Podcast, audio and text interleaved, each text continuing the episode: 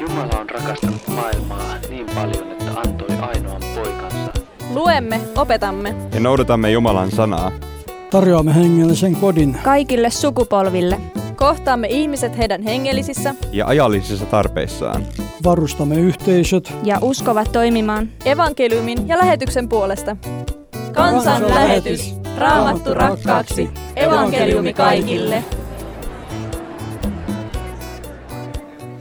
Oikein siunattua pyhäpäivää. Tervetuloa Raamattu ohjelman pariin. Tämän Raamattu tuottaa tuttuun tapaan Suomen evankelisluterilainen kansanlähetys. Visiomme, joka tuossa alussa äänitunnisteessa jo kuului, kuuluu, että Raamattu rakkaaksi evankeliumi kaikille ja tätä visiota haluamme toteuttaa Raamattu Pufeessa. Toivomme, että tämän ohjelman kautta Raamattu tulisi sinulle rakkaammaksi ja evankeliumikin lähtisi virtaamaan kaikkialle maailmaan. Ja tänään täällä studiossa kanssani on kansanlähetysopistolta rehtori Niilo Räsänen. Tervetuloa. Kiitos. Me olemme nyt tätä ohjelmaa tehdessä vielä keväällä studiossa, mutta kun tämä tulee ulos, on syksy ja sinulla on syksyllä varmasti jotakin muutakin tehtävänä kuin rehtorina kansanlähetysopistolla toimiminen. Mitä sinulla on kalenterissa näinä päivinä? No tuossa pari viikon päästä muun muassa on Lappeenrannassa lauantaina 22. päivä syyskuuta niin apostolien tekoja. Siitä olisi tarkoitus siellä opettaa, että jos joku on semmoisen sopivan matkan päässä, niin tervetuloa Lappeenrantaan. Ja se oli 22. päivä. Kyllä. No sellaisen kysymyksen ajattelin vielä kysyä, että sinua varmaan paljon kysellään eri puolille Suomea opettamaan viikonloppuina ja ehkä arkenakin. Kuinka paljon sinä pystyt kiertämään, pitämään tämän kaltaisia niin kuin Lappeenrannassa? No aika rajallisesti. Kyllä mä aika paljon niitä on ottanut kyllä kalenteriin ja sitten välillä huomaa, että ottanut liikaakin, koska kuitenkin se leipälaji on täällä Ryttylässä kansanlähetysopistolla rehtorin tehtävät ja sitten täälläkin on paljon viikonlopputapahtumia, mihin sitten osallistun. Eli nämä tietysti pitäisi hoitaa ensin päältä ja sitten se, mikä rahkeissa on varaa, niin sitten kierretään eri puolilla Suomea. Mutta on varmaan ilo tavata ihmisiä ympäri Suomea. On toki, kyllä ne on hyviä, hyviä matkoja. Mutta sitten pitäisi jossain vaiheessa aina vapaa-päiväkin muistaa pitää. Kiitos Niilo. Sinulla on opetus tänään ja sitten käännymme keskustelijoiden puoleen ja mennäänpä tänne Juhani Koivisto, aluekoordinaattori Juhani Koivisto. Tervetuloa. Kiitos. Sinullakin on syksyllä jotakin varmaan sellaisia suurempia työponnistuksia edessä. No syyskuun loppuussa viimeisenä viikonvaihteena on Israel-päivät aiheena sana Israelille ja se on perjantaista sunnuntaihin eh, monipuolinen paketti Israel-asiaa. Sinä olet aluekoordinaattorina kansanlähetyksessä. Miten Israel liittyy sinun työhösi? No vastuullani ovat ne kansanlähetyksen työntekijät, jotka ovat juutalaistyössä työssä Israelissa ja Englannissa ja yleensä tämä juutalaistyön alue, johon nämä Israel-päivätkin kuuluvat. Kiitos Johanna. Sitten käännytään Markus Korri sinun puoleen. Sinä toimit kansanlähetysopistolla kurssivastaavana. Millaisissa töissä ja toimissa sinun syksy käynnistyy? No tässä on mennyt syksyä nyt tota, meidän, meidän opiston, opiston kurssitoimintaa käynnistellessä ja nyt yhtenä, yhtenä viik- viikonloppukurssina on työn alla tuossa 5-7. lokakuuta oleva viikonlopputapahtuma nimeltä Uskon ja tiedon rajalla. Se on tämmöinen tämmöinen viikonlopputapahtuma-sarja, joka on nyt neljännen kerran järjestetään tämmöisen otsikoilla, kun tätä on kristinusko, tätä se ei ole. Ja tämä on nyt semmoinen, semmoinen tota, teema tällä viikonlopulla tänä vuonna, että se järjestetään yhteistyössä areijopaki.fi verkkolehden kanssa, jossa myös on ollut muutaman vuoden mukana ja sen porukasta koostuu aika pitkälle sitten tuo viikonloppu. Eli pohditaan uskon ja tiedon suhdetta ja niiden rajoja. Kiitos. Tällaisissa töissä ja toimissa päivän studiovieraat kuluttavat aikaa, näkevät vaivaa ja radiotyössä käymme näin alkaneen syyskauden myötä tuttuun tapaan Raamattopufea on kesäkuussa, heinäkuussa ja elokuussa ollut lomalla ja nyt taas sitten teemme aina toukokuuhun asti näitä Raamattu ohjelmia ja Raamattu Avain Extra, lähetysavain, Raamattu Avain arkisin ja junioriavain sunnuntai aamuisin jatkavat tuttuun tapaan tämä tällainen näkökulma omalta tontilta. Mutta jatkamme eteenpäin. Päivän teema on Jumalan huolenpito. Ja ennen kuin luen kirkkovuosikalenterista, miten tuota selitetään, hiljennytään pieneen rukoukseen. Kiitos Jeesus, kiitos siitä kuinka opetat meitä jättäytymään huolenpitoosi. Tänään Jumalan huolenpidosta puhuvana pyhäpäivänä haluamme jättäytyä sinun käsisi. Sinä tiedät asiamme, sinä tiedät terveytemme, sinä tiedät läheisemme, sinä tiedät ihmiset, jotka ovat vielä evankeliumista osattomia. Tämän kaiken tuomme eteesi ja jättäydymme huolenpitoosi. Jeesuksen Kristuksen nimeen. Aamen. Ja rautetaan kirkkovuosikalenteria. Jumalan huolenpito teemaa selitetään näin. Jeesus opettaa, että Jumalan uskovan ihmisen ei tarvitse kantaa murhetta kaikesta mahdollisesta. Taivallinen isä pitää hänestä huolen ja auttaa häntä etsimään sitä, mikä on tärkeintä, Jumalan valtakuntaa ja hänen vanhuskauttaan. Näin Jumala vapauttaa hänet tekemään hyvää lähimmäisilleen. Kristitty muistaa Jeesuksen sanat, autuampi on antaa kuin ottaa. Ja tästä pyhäpäivän teemasta ajatuksia. Millaisia ajatuksia? Pyhäpäivän teema puhuu Jumalan huolenpidosta, joka sinällään on iso teema, mutta sitten tämä tekstimme puhuu, on tällainen tietyssä mielessä varoittava aihe, jossa varoitetaan väärien aarteiden kokoamisesta ja se on sellainen jokaisen ihmisen syvällinen läpivalaisu tämä teksti. Kiitos. Joo, mä myös peilaan tätä otsikkoa Jumalan huolenpitoista, tätä, tätä evankeliumitekstiä. Siinä asetetaan, tai me, me, me helposti ajatellaan Jumalan huolenpitoa tätä, maa, tätä maailman aikaa koskevana, että me tässä maailman ajassa ollaan Jumalan variluksessa ja, ja tota, me, meillä ei olisi murheita tässä maailman ajassa. Sitähän se ei tarkoita vaan sitä, että kun me katsotaan tätä kohta kuultavaa evankeliumitekstiäkin, niin huomataan, että, että me ei voida asettaa toivoamme mihinkään maa, maailmalliseen, vaan, vaan se meidän toivomme on Jumalassa, joka on tämän maailmankin ulkopuolella. Johdattaa meidät myös sinne. Tämän päivän teksti varmaan liittyy tähän aiheeseen muun muassa sillä lailla, että jos me haalitaan itsellemme sitä Jumalan hyvyyttä, mitä täällä saadaan kokea ja, ja ajatella, että siinä on meidän tuki ja turva, niin silloin me ollaan, ollaan lahjojen varassa eikä lahjan antajan varassa. Ja kuitenkin pitäisi muistaa, että jokainen sydämenlyönti ja jokainen hengitys on viime kädessä niin Jumalan lahjaa meille ja eletään Jumalan luomassa maailmassa hänen lahjojensa keskelle ja pitäisi ihastua enemmän lahjan antajaan kuin lahjoihin. Lahjat ei ole meillä tuki ja turva. Kiitos Niilo ja kiitos teille kaikille näistä ajatuksista ja jatketaan tässä Raamattu Buffet-tarjoilussa eteenpäin ja otetaan Jumalan sana esiin Raamattu ja se on auki Matteuksen evankeliumin kuudennesta luvusta ja luen nyt nuo päivän evankeliumitekstin jakeet, eli jakeet 19-24. Menevät näin. Älkää kootko itsellenne aarteita maan päälle, täällä tekevät koi ja ruoste tuhojaan, ja varkaat murtautuvat sisään ja varastavat. Kootkaa itsellenne aarteita taivaaseen, siellä ei koi eikä ruoste tee tuhojaan, eivätkä varkaat murtaudu sisään ja varasta. Missä on aarteesi, siellä on myös sydämesi. Silmä on ruumiin lamppu, jos silmäsi on terve, koko ruumiisi on valaistu. Jos silmäsi ovat huonot, koko ruumis on pimeä, jos siis se valo, joka sinussa on, on pimeyttä, millainen onkaan pimeys. Kukaan ei voi palvella kahta Herraa. Jos hän toista rakastaa, hän vihaa toista. Jos hän toista pitää arvossaan, hän halveksii toista. Te ette voi palvella sekä Jumalaa että mammonaa.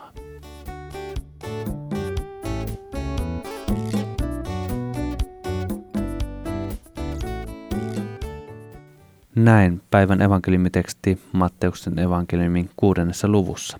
Seuraavassa kuuntelemme musiikkia ja sitä esittää Et cetera, jätä huomisen huolet. Et cetera esitti kappaleen Jätä huomisen huolet. Ja nyt saamme käydä opetuksen pariin ja meitä on tänään opettamassa kansanlähetysopistolta rehtori Niilo Räsänen ja sinä olet myös pappi. Pitää paikkansa. Nyt on opetuksen vuoro. Saat opettaa päivän evankeliumitekstistä, joka on Matteuksen kuudennessa luvussa. Ole Joo, hyvä. Kiitos. Tämän päivän tämä saarnateksti on kuusi jaetta maailman kuuluisimmasta saarnasta. Kyseessä on Jeesuksen pitämä vuorisaarna. Vuorisaarna on monelle suomalaisellekin tuttu. Jos katukallupissa kysytään, mikä asia kristinuskossa on keskeisintä, tärkeintä ja luovuttamatonta, moni vastaa Jeesuksen vuorisaarnan opetus. Vuorisaarnan sisältöön kuulijan on helppo yhtyä. Se on lain saarna. Jeesus opettaa, kuinka asioiden pitäisi olla. Tässä Matteuksen evankeliumin kuudennessa luvussa sanotaan seuraavalla tavalla. Luen vielä tämän kertaalleen. Älkää kootko itsellenne aarteita maan päälle. Täällä tekevät koi ja ruoste tuhojaan ja varkaat murtautuvat sisään ja varastavat. Kootkaa itsellenne aarteita taivaaseen. Siellä ei koi eikä ruoste tee tuhojaan, eivätkä varkaat murtaudu sisään ja varasta. Missä on aarteesi, siellä on myös sydämesi. Silmä on ruumiin lampu. Jos silmäsi on terve, koko ruumiisi on valaistu. Jos silmäsi ovat huonot, koko ruumiisi on pimeä. Jos siis se valo, joka sinussa on, on pimeyttä, millainen onkaan pimeys. Kukaan ei voi palvella kahta Herraa. Jos hän toista rakastaa, hän vihaa toista. Jos hän toista pitää arvossa, hän halveksii toista. Te ette voi palvella sekä Jumalaa että mammonaa. Näitä Jeesuksen sanoja edeltää hänen opetuksensa, jossa hän kuvaa kristityn yksityiselämää. Sitä puolta elämästä, mikä ei ole muiden nähtävissä. Asioita, joiden on tapahduttava salassa muiden katseelta. Omastaan antaminen, rukoileminen ja paastoaminen. Nyt hän opettaa asioista, jotka ovat julkisempia, asioita, joita muutkin meissä näkevät.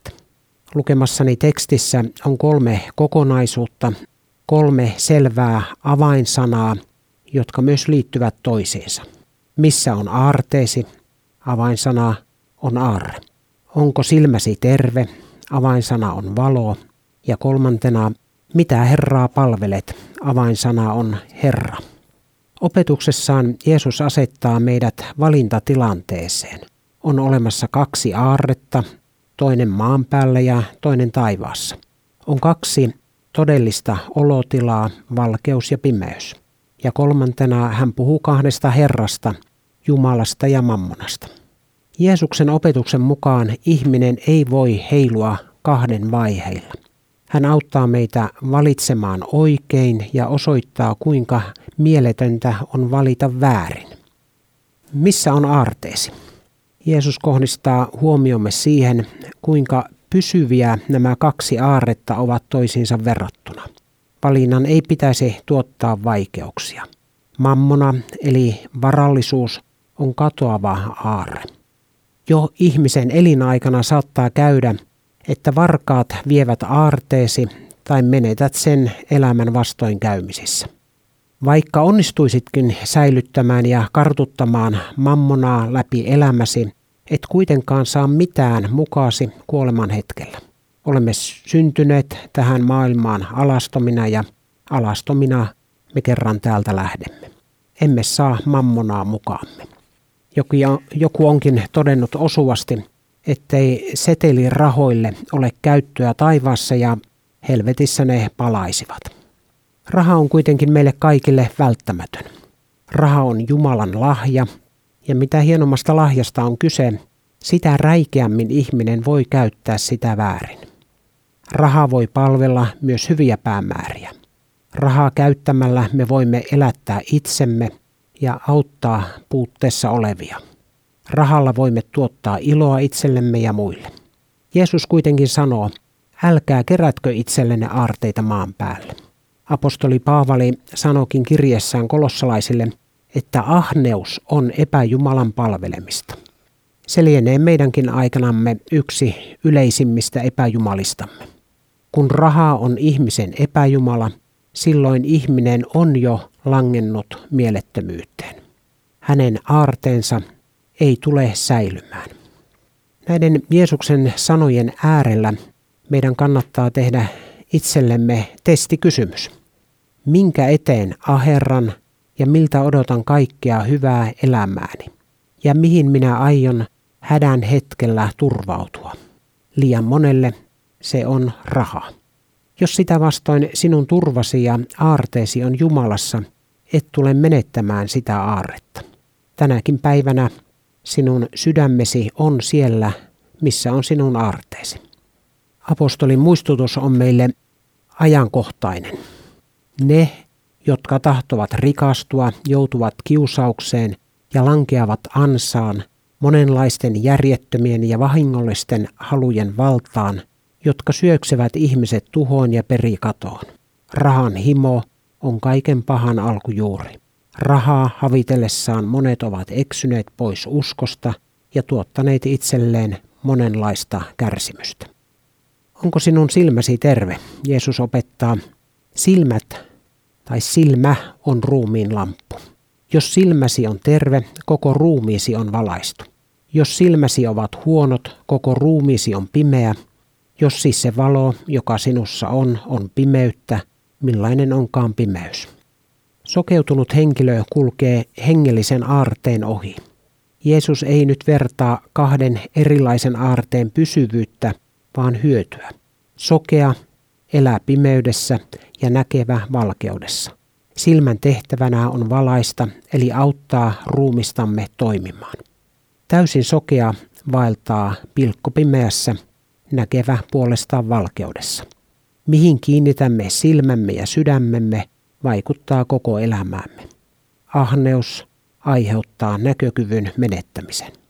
Kolmanneksi Jeesus puhuu siitä, että ihminen ei voi palvella kahta Herraa. Ei voi palvella samanaikaisesti Jumalaa ja mammonaa. Joskus kuulee sanonnan, että joku ihminen on kahden Herran palvelija. Nyt Jeesus kuitenkin sanoo, ettei se ole mahdollista. Ihminen ei voi palvella kahta Herraa.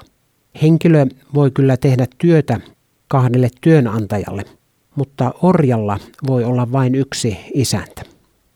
Tässä on nyt kovaa sanaa meidän aikamme ihmiselle, joka korostaa yksilön vapautta ja valtaa. Evankeliumissa Jeesus opettaa, että ihminen, joka tekee syntiä, on synnin orja. Näistä Jeesuksen sanoista ei voi tehdä kuin yhden johtopäätöksen. Me kaikki olemme synnin orjia. Tässä asiassa ihminen ei ole vapaa. Ihminen on kuin ratsu, jota ohjastaa joko Jumala tai saatana. Emme voi olla niin vapaita kuin luulemme tai haluaisimme olla. Jeesus selittää, että valinta kahden aarteen ja kahden näkökyvyn välillä on sittenkin pohjimmiltaan valinta kahden Herran välillä. Jos yrittää jakaa itsensä Jumalan ja mammonan kesken, on jo antautunut palvelemaan mammonaa, sillä Jumalaa voidaan palvella vain jakamattomalla sydämellä. Ensimmäinen käsky kuuluu, minä olen Herra sinun Jumalasi, älä pidä muita jumalia. Jos valinta on Jumalan ja epäjumalan välillä, valinnan ei pitäisi olla vaikeaa kenellekään. Tuntuu käsittämättömältä, että joku voisi valita väärin. Orjalla ei kuitenkaan ole valtaa valita. Jeesus opetti tässä asiassa totuuden. Totisesti, totisesti minä sanon teille, jokainen, joka tekee syntiä, on synnin orja. Mutta orja ei pysy talossa iäti, poika pysyy iäti. Jos siis poika tekee teidät vapaiksi, niin te tulette todellisesti vapaiksi. Jeesuksen vuorisaarna paljastaa meidän todellisen tilamme. Meidän tulisi olla hyviä ihmisiä, mutta me emme ole. Meidän pitäisi olla yhtä täydellisiä kuin meidän taivaallinen isämme on, mutta me emme ole. Jeesuksen opetus paljastaa ja tuomitsee meidät. Vuorisaarna on alusta loppuun ankaraa lakia. Yhtä ankaraa kuin käsky, rakasta lähimmäistäsi niin kuin itseäsi. Vuorisaarnan tarkoitus on paljastaa totuus meistä ja ajaa meidät synnin tuntoon. Vasta silloin olemme valmiit kuulemaan vapahtajan armon sanat, jos poika tekee teidät vapaiksi, niin te tulette todellisesti vapaiksi. Tämä vapaus hankittiin meille Kolkatan keskimmäisellä ristillä. Jeesus sovitti syntimme. Orjan on mahdollista päästä vapaaksi turvautumalla Jeesuksen sovintovereen. Kiitos Niilo. Meitä siis opetti Niilo Räsänen ja Niilon lisäksi studiossa Markus Korri ja Juhani Koivisto. Ja seuraavan musiikkikappaleen jälkeen käymme sitten keskusteluosuuteen ja tuon musiikkikappaleen jälkeen tulee mainoskatko, jossa tulee tietoa, kuinka voit tukea tämän ohjelman tuottajan Suomen evankelisluterilaisen kansanlähetyksen toimintaa. Isä pitää huolen, kappaleen esittää Lax CO. Raamattu rakkaaksi. Evankeliumi kaikille. Mainoskatkoa ennen Lakseo tulkitsi kappaletta Isä pitää huolen. Ja nyt pääsemme Raamattu Buffeesse, jonka tuottaa Suomen evankelisluterilainen kansanlähetys keskusteluosuuden pariin. Minun nimeni on Veijo Olli. Ja keskustelijat ovat Juhani Koivisto ja Markus Korri. Ja studiossa on edelleen äsken meitä opettanut Niilo Räsänen ja Niilo pääset vielä ääneen sitten lopussa, ellei tule keskusteluun myös mukaan jossain vaiheessa, mutta Juhani ja Markus, millaisiin ajatuksiin tämä Niilon selkeästi jäsennelty opetus johdatti? No, mulle tulee mieleen tuossa keväällä pyöri leffateatterissa tämä niin kuin, ö, suurelokuva Maria Magdalena pääsiäisen aikoihin, niin tota, kävin sen sitten katsomassa ja jotenkin täytyy sanoa, että sen jälkeen, en muista milloin on ollut ennen tai sen jälkeen, niin, tota, niin ahdistunut kuin silloin olin heti, heti leffan, leffan jälkeen. Ää, syy varmasti löytyy, löytyy juuri sieltä, mistä Niilokin puhuu. Eli, eli tota, siinä mainittiin armo, muistaakseni yhdessä ainoassa kohdassa. Pietari katsoo, kuinka Maria Magdalena auttaa, auttaa tota, raihnaisia, hyljättyjä ihmisiä. Ja Pietari sanoi, että tässä vaiheessa, kun hän katseli, miten Maria Magdalena toimi ihmisten hyväksi, hän tajusi, mitä armo on. Ja tämähän, tämmöinen ajatus, ei me löydetä, löydetä sitä, sitä evankeliumista. Että tämä, tämä tämmöinen työ olisi armoa, vaan sehän on lakia, niin kuin Niilo tuossa totesi. Eli se, mitä, mitä Jeesus meille tässä opettaa, on lainjulistusta ja evankeliumia on se, mikä sitten tässä samassa evankeliumissa hyvin ohimennen kuvattiin, Jeesuksen ristiinnaulitseminen. Se ohitettiin ikään kuin tämmöisenä välttämättömänä niin kuin siihen tarinaan kuuluvana osana, mutta sitä ei millään tavalla niin kuin selitetty, että mihin se liittyy. Tai, että, tai, tai saati sitten, että siitä olisi, se olisi nostettu jollain tavalla sen, sen tarinan ydinsanomaksi. Mutta meillähän kristinuskon ydinsanoma on siinä, että me ei pystytä omassa voimassamme toteuttamaan Jumalan pyhää lakia. Sitä, että tota, me toteutettaisiin hänen tahtonsa ja, ja rakastettaisiin muita niin kuin itseämme. Ja siihen väliin Jumala on sitten ratkaisu asiaan niin, että hän pyyhkii synnin.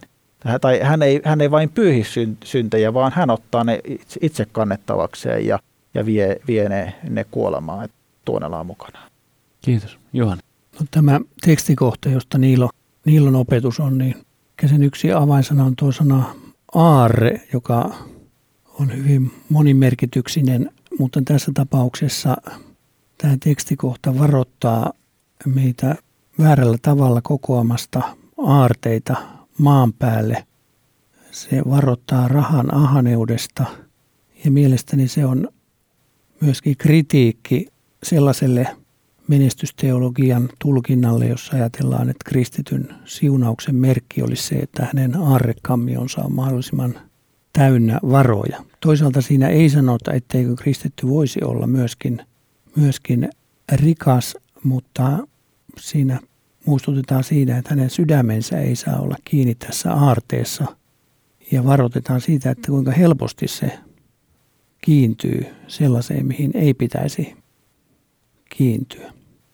Joo, mulle tulee mieleen, mieleen tota, myös sit Jeesuksen opetus siitä, että kun rikas nuorukainen tuli Jeesuksen luo kysymään, että mitä minun vielä pitää tehdä, niin Jeesus, että ka- kaikki nämä lain käskyt olen, tai ka- kaikki olen täyttänyt ja, ja tota, Jeesus sanoi sitten, että mene ja myy omaisuutesi ja jää rahat köyhille, niin rikas mies siitä, siitä sitten tuli surulliseksi ja meni pois ja sitten kun Jeesus sanoi, että helpompi on kamelin mennä neulasilmistä kuin rikkaan päästä Jumal, taivasten valtakuntaan, niin joku opetuslapset kysyy, että kelle se sitten on mahdollista, niin yksi Jumala Jumala voi, voi sen, sen tehdä.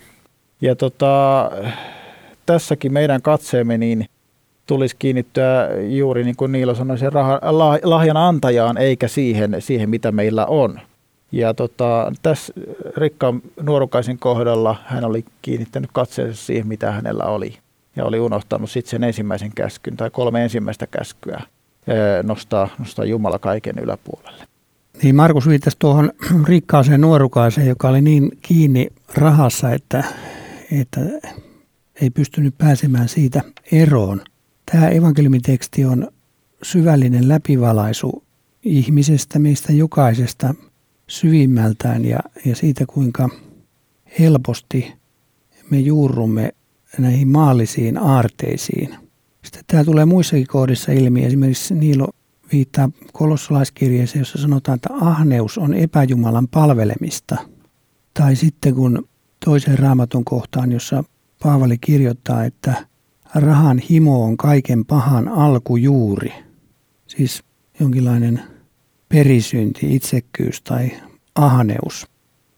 Mielessäni on ollut se kaksi raamatun kohtaa vielä näiden lisäksi. Ensimmäinen on Mooseksen kirjoista, kun Mooses väsy kansaa johtaessaan, niin sitten Mooseksen appi Jetro antoi hänelle neuvoja, että, että tällä menolla sä väsytät itsesi, että sun pitäisi valita semmoisia alajohtajia, miehiä, niin kuin, jotka johtaa tiettyjä ihmisryhmiä. Ja sitten hän esitti tiettyjä kriteereitä, per, periaatteita, minkälaisia näiden miesten sitten pitäisi olla. Ja tässä vanha käännös sanoo, vuoden 38 käännös, että niiden täytyy olla väärää voittoa vihaavia. Siis tässä taloudellisessa puolessa niin sellaisia, jotka on ehdottoman niin kuin rehellisiä ja väärää voittoa vihaavia. Uusi käännös puhuu, että ne, ne on niin kuin lahjomattomia, että ei ota lahjuksia vastaan. Sitten Paavali sanoo saman asian, kun hän puhuu seurakunnan kaitsijoista ja niiden ominaisuuksista, että ei saa olla rahan ahne. Niin tässä, tässä aarteiden kokoamisajatuksessa, mikä on päivän evankeliumiteksti, niin on samantyyppinen tyyppinen ajatus. Se näyttää ihmisen niin kuin pahuuden ja ahneuden läpikotaisin ja varoittaa siitä ja tekee meidät siitä tietoisiksi, että mikä helposti meitä vaanii. Mulle tulee tästä Niilo-opetuksesta ja tästä evankeliumitekstistä mieleen, mieleen tota saarnaajan kirja, joka, joka siis asettaa asiat oikeaan perspektiiviin. Kaikki on turhuutta. Ja samasta asiasta näyttää nyt Jeesuskin tässä vuorison saarnan kohdassa puhuvan. Missä on aarteesi, siellä on myös sydämesi.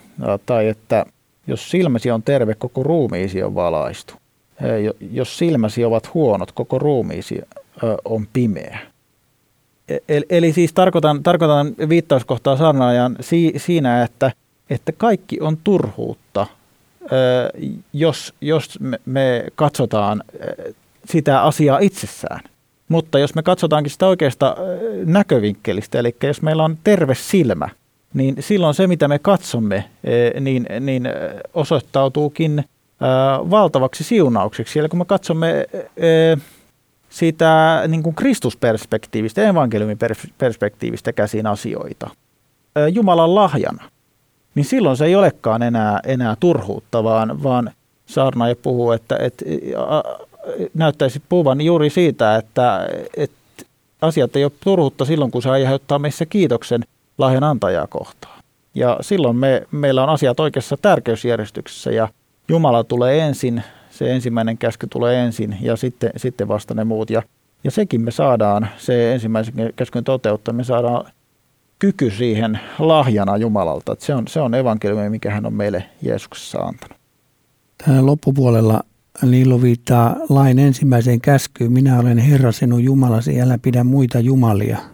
Tässä aikaisemmin puhuttiin kahden Herran palvelemisesta ja kaikkien muiden herrojen palveleminen on tavallaan loukkausta tätä lain ensimmäistä käskyä ja, ja perustaa vastaan. Minä olen Herra sinun Jumalasi.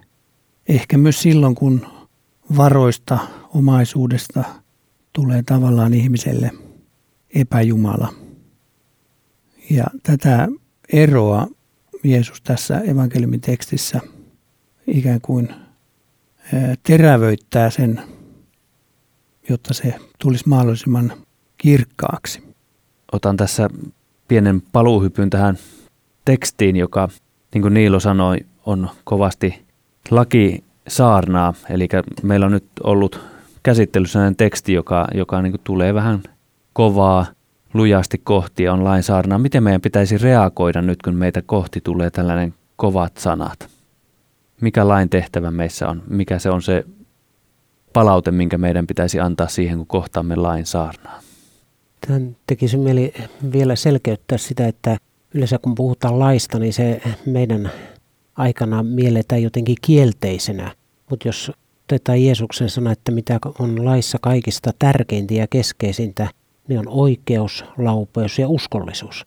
Eikö nämä kaikki on niin tosi hyviä mm. juttuja, mm. mitä ihmisen sydän odottaa. Ja samoin laissa on keskeistä äh, lähimmäisen rakastaminen ja, ja Jumalan rakastaminen yli kaiken. Eli lakihan on mitä, mitä myönteisin asia niin kuin lähtökohdiltaan, mutta kun se tulee minulle vaatimuksena, mm. niin sitten tulee ongelmia. Niin se on nimenomaan, kun se kohtaa meidät vaatimuksena. Joo, juuri näin. Mulle tulee vielä mieleen tästä, niin kun, kun ö, elettiin, et, elettiin hä, kunnia häpeä kulttuurissa, niin Raamattu puhuu myös paljon siitä, että täyttäkää laki niin, että joudu häpeään, koska, koska tota, lain rikkominen tuottaa häpeää, alastomuutta, sitä, että, että tota, mun viallisuus paljastuu. Ja siihen vastauksena on, on alasti ristiinnaulittu, hä, häväisty Kristus. Eli mikä se on se meidän palaute, mitä meidän tässä kohtaamisessa pitää antaa takaisin? Niin, siis lain tehtävä on, on ajaa meidät ristiinnaulitun Kristuksen jalkojen juureen. Jättää sinne se meidän häpeämme, sinne se meidän syyllisyytemme, sinne se meidän pelkomme – ja hän meidät sitten niin kuin vaatettaa omalla puhtaudellaan, omalla kunniallaan, omalla ää, oikeudellaan. Näistä lain myönteistä tehtävistä niin mainitsisin myöskin, että lailla on elämää suojeleva tehtävä. Se pyrkii suojelemaan meitä ihmisinä, ettei kukaan vahingoita meitä tai omaisuutta, ystäviä ja, ja niin edelleen. Mutta kun me olemme lain edessä, niin vaikka tämän tekstikohdan edessä, niin me tulee kuunnella, mitä se meille sanoo. Ja se, että huomaamme, että emme pysty sitä täyttämään, niin se pakottaa meidät turvautumaan Kristuksen sovitustyöhön. Emme ole vapaita siitä ahneudesta, mikä vaikka rahaan sisältyy, vaikka se voisi olla pienempiäkin määriä tai muuta. Ja se pakottaa meidät turvautumaan Kristuksen sovitustyöhön.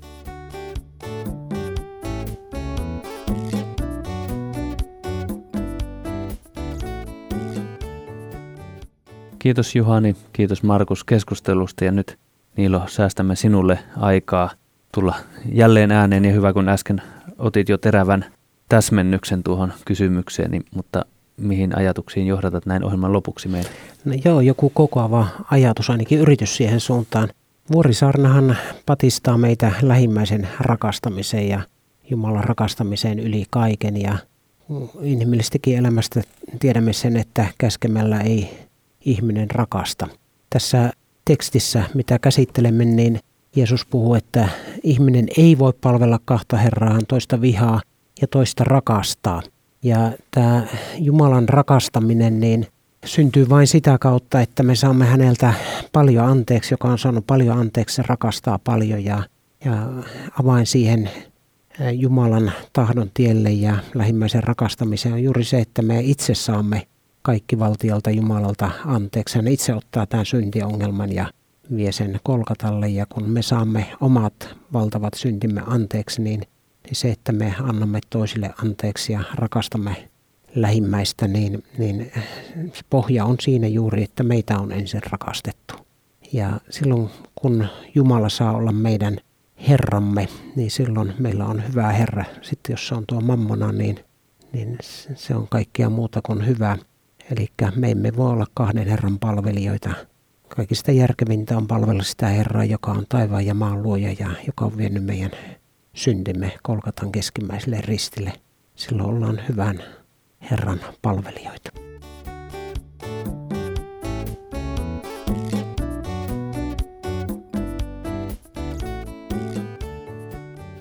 Kiitos Niilo.